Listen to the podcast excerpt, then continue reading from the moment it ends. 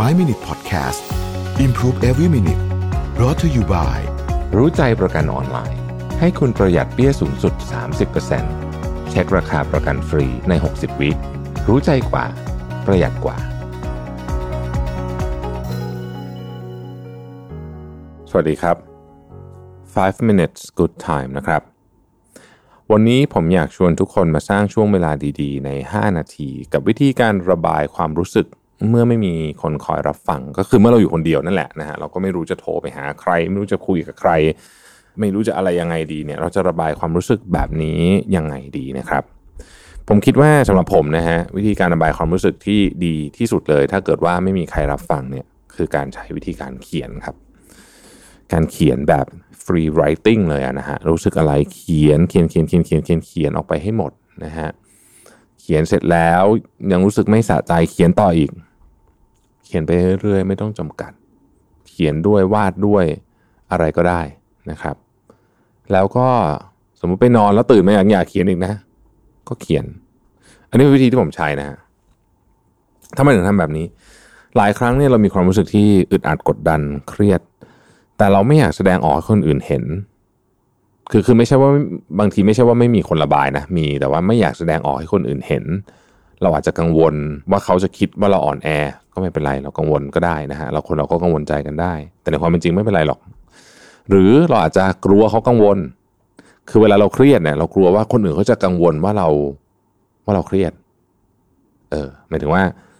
บางทีสมมตินะฮะสมมติไปเราไประบายพ่อแม่ฟังเนี่ยเราก็จะกังวลว่าเดี๋ยวพ่อแม่จะคิดว่าเราเครียดหรือเปล่าก็เลยไม่พูดเลยดีกว่าอะไรแบบนี้เป็นต้นนะครับไม่ว่าจะด้วยเหตุผลอะไรก็แล้วแต่ถ้าไม่อยากพูดกับคนอื่นก็ไม่เป็นไรนะฮะเราก็สามารถที่จะเนี่ยเขียนใส่สมุดใส่อะไรของเราได้นี่คือสาเหตุว่าทำไมผมถึงย้ำแล้วย้ำอีกว่าพวกการเขียนไดอารี่การเขียนแพลนเนอร์การเขียนฟรีไรติ้งมอร์นิ่งเพจพวกเนี้ยมีความสำคัญมากนะฮะมันคือพื้นที่ที่เรา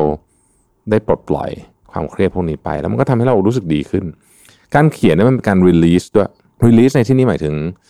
เนื่องจากว่าเราต้องใช้พลังงานในการเขียนนะครับเราก็ใช้พลังงานในการบรรจงมันออกเป็นตัวอักษรเนี่ยในกระบวนการนั้นน่ะมันทำให้ความเครียดเราลดลงไม่เหมือนเราเอาความเครียดไปอยู่ในสมุดนะครับถ้าไม่เขียนจริงๆอีกอันนึงที่ดีไม่แพ้กันก็คือการพูดนะเหมือนที่ผมอัดพอดแคสต์อยู่เนี่ยแบบนี้ก็ได้เหมือนกันพูดฮะอัดเสียงใส่โทรศัพท์ไว้ก็ได้นะครับเหมือนกันฮะมันเป็นการปล่อยความเครียดไปหรือจริงๆเนี่ยบางทีเนี่ยความรู้สึกของเราเนี่ยเรารู้สึกว่ามันใหญ่โตมากเนี่ยเป็นเพราะว่าเราจมอยู่กับมันดังนั้นการพาตัวเองออกไปจากตรงนั้น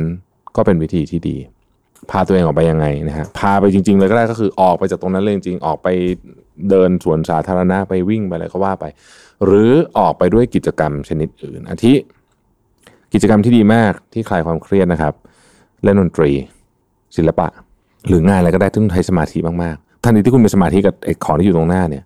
นะฮะมันจะตัดวงจรความเครียดได้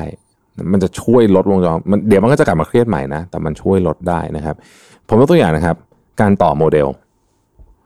นะฮะการต่อโมเดลต้องใช้สมาธิเยอะมากนะโดยเฉพาะไอ้โมเดลเล็กๆที่ต้องใช้กาวต่อแบบยากๆอ่ะ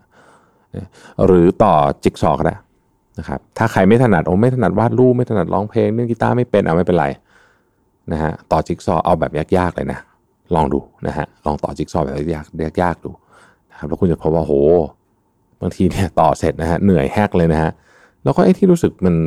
ไม่รู้สึกแย่ๆเมื่อกี้ดีขึ้นเยอะเลยนะโดยที่ไม่ต้องพึ่งใครไม่ต้องพูดกับใครเลยนะฮะมันเป็นการ distract ตัวเองแบบหนึ่งอันนี้เป็นวิธีของผมนะฮะซึ่งอาจจะไม่ได้ถูกต้องตามหลักวิชาการนะแต่ผมคิดว่ามันช่วยได้นะครับเวลาเราเครียดแล้วเราไม่รู้จะไปพูดอย่างไรกับใครดีนะขอบคุณที่ติดตาม 5 minutes good time นะครับเราพบกันใหม่พรุ่งนี้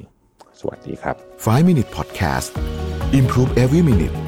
Presented by รู้ใจประกันออนไลน์ให้คุณปรับแต่งแผนประกันได้ตามใจซื้อง่ายใน3 นาทีปรับแต่งแผนที่เหมาะกับคุณได้เลยที่รู้ใจ .com